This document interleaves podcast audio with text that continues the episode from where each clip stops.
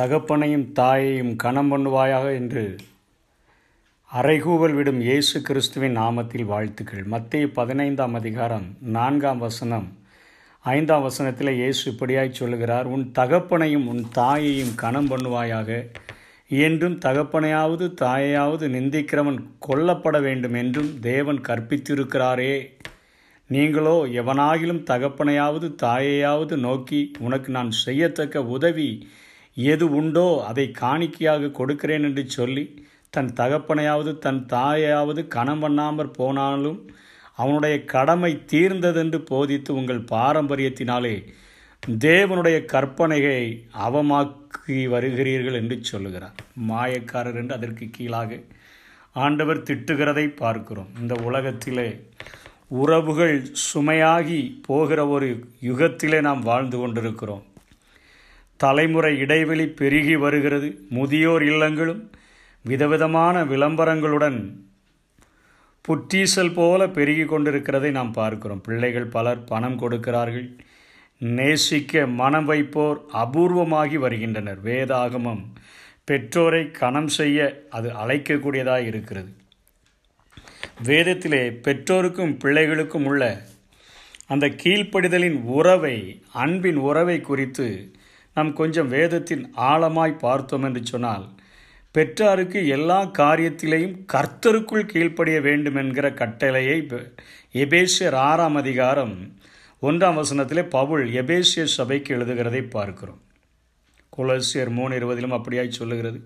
பெற்றோரும் பெற்றோரும் அதற்கேற்றபடி தங்களை நிலைப்படுத்தி கொள்ள வேண்டும். தங்கள் தவறான தொழில்களிலும் வழிகளிலும் வழிநடத்தும். பெற்றோர்கள் அநேகம் உண்டு. பிள்ளைகளை தவறான வழிகளிலும் தவறான தொழில்களிலும் அவர்களை வழிநடத்துகிற அநேகர் உண்டு. இத்தகைய நிலைகளை மாத்திரம் வேதம் அங்கீகரிக்காத ஒரு சூழ்நிலை காணப்படுகிறது.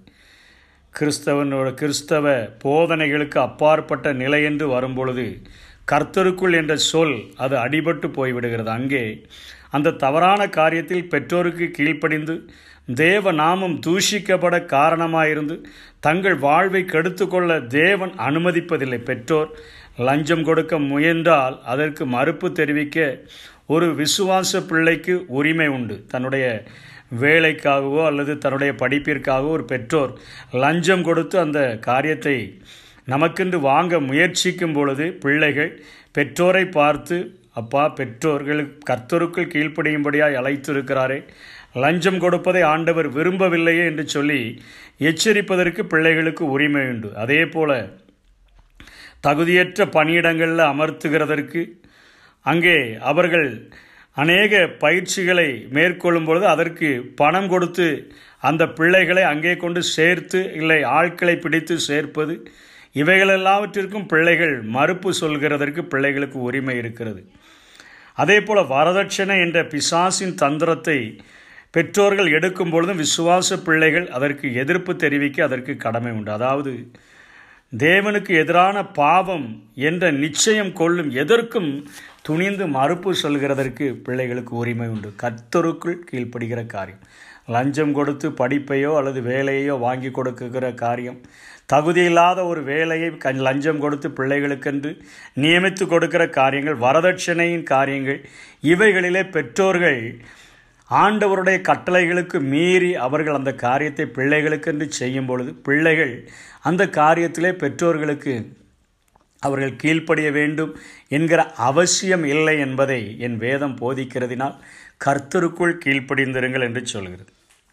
அந்த கடமை பொறுப்புகள் திருமணம் என்ற புதிய பந்தம் வரும்பொழுது கொஞ்சம் மாற்றிக்கொள்ள வேண்டிய ஒரு சூழ்நிலை உருவாகிறது. திருமண உறவின் உள்ளே இன்றைக்கு காணப்படக்கூடிய சூழ்நிலையிலே ரெண்டு பிள்ளைகளுக்கு திருமணம் ஆன பின்பு ஒரு கணவன் மனைவி என்கிற ஒரு நிலைமைக்கு வந்த பின்பு வயதானவர்கள் அவர்களுக்கு ஆலோசனை சொல்லுகிறேன் என்கிற ஒரு காரியத்தில் தங்களுடைய தலையை உள்ளே விட்டு அந்த குடும்பத்தை வாழ முடியாமல் செய்கிற ஒரு காரியத்தை வேதம் எச்சரிக்கக்கூடியதாக இருக்கிறது. திருமணத்தின் உள்ளே தலையிட பெண்ணின் பெற்றோருக்கோ ஆணின் பெற்றோருக்கோ உரிமை இல்லை. அவன் தன் தகப்பனையும் தாயையும் விட்டு பிரிந்து தன் மனைவியோடே இசைந்திருப்பான் என்கிற ஒரு காரியம் உண்டாயிருக்கிறபடியினாலே அங்கே ஆணினுடைய தலைமைத்துவத்தின் கீழ் அந்த இல்லம் தனிமைப்படுத்தப்படுகிறதாய் காணப்படுகிறது. எனினும் அவரவருக்கு ஆண்டவர் அளித்திருக்கிற பொறுப்புகளை கடமைகளை முற்றும் கைகழுவி விட்டு ஓட அனுமதி இல்லை. அவர்களை பெற்று ஆளாக்கிய பெற்றோர்களை பேண வேண்டும். அவர்களுக்கான கடமைகளை செய்ய வேண்டும். அது அதிகாரத்தின்படியல்ல. அன்பினால் பெற்றோர்களை கவனிக்க வேண்டும் கன செய்ய வேண்டும் என்கிறதை வேதம் நமக்கு போதிக்கக்கூடியதாக இருக்கிறது. கிறிஸ்துவுக்குள் சரியாக புரிந்து கொண்டு பெற்றோர்களும் பிள்ளைகளை வழிநடத்த வேண்டும். பிள்ளைகளும் பெற்றோர்களை புரிந்து கொண்டு அவர்களை அன்பின் நிமித்தமாக அவருடைய வயோதிப நாட்களிலே அவர்களுக்கு செய்ய வேண்டிய கடமையை கனத்தை செய்ய வேண்டும் என்பதை வேதம் போதிக்கிறதை நாம் பார்க்கிறோம். இல்லையேல் தேவன் கணக்கை கேட்காமல் விடமாட்டார் என்கிறதை வேதம் எச்சரிக்கிறது. கிறிஸ்து கடைசி நிமிடத்தில் கூட பூரண புருஷர் என்ற நிலையில் தன்னுடைய கடமையை மறக்கவே இல்லை. அங்கே சீஷனை பார்த்து சொல்லுகிறார் அதோ உன் தாய் என்று அங்கே தன்னுடைய தாய்க்கு ஒரு அடைக்கலத்தை தேடி கொடுக்கிறதை பார்க்கிறோம். இன்றைக்கு ஒரு அன்பில்லாத ஒரு உலகம் கடைசி நாட்களிலே அன்பை பார்க்க முடியாத ஒரு சூழ்நிலை அன்பின் தாழ்ச்சி. பிள்ளைகளுக்கு பெற்றோர் மேல் அன்பில்லை பெற்றோர்களுக்கு பிள்ளைகளின் மேல் அன்பில்லை. வசனத்தை புரிந்து கொண்டு விசுவாச பிள்ளைகளாக இருக்கிறவர்கள் பெற்றோருக்கு கர்த்தருக்குள் கீழ்ப்படிந்திருக்கும் பொழுது அந்த குடும்பத்திலே கர்த்தர் அசைவாடி தன்னுடைய பூரண சித்தத்தை அந்த குடும்பங்களிலே வெளிப்படுத்துகிறவராக இருக்கிறார். திருமணம் ஆன பின்பு வயோதிப பெற்றோர்கள் அவர்களை தங்களுடைய ஆளுகைக்குள் வைத்து மிரட்டுகிறதை விட்டுவிட்டு அவர்கள் அன்பினால் தங்களுக்கு செய்கிற கடமைகளை மாத்திரம் ஏற்றுக்கொண்டு அவர்களை வாழ வழிவிடும் பொழுது பெற்றோர்களும் ஆசீர்வதிக்கப்படுகிறார்கள். திருமணமான குடும்பமும் ஆசீர்வதிக்கப்படுகிறது. இப்படிப்பட்ட காரியங்களை நாம் கடைபிடித்தோம் என்று சொன்னால் இந்த உலகத்தில் நம்முடைய நற்கிரியைகளை கண்டு பரலோகத்தில் இருக்கிற பிதாவை மகிமைப்படுத்துகிற ஒரு வாழ்க்கையை இந்த உலகத்திற்கு கொடுக்க முடியும். அப்படிப்பட்ட கிருபைகளை தேவன் நமக்கு தந்தருள்வாராக. ஆமே உமக்கு பிரியமானதை செய்ய எனக்கு கற்றுத்தாரும் தெய்வமே. உமக்கு பிரியமானதை செய்ய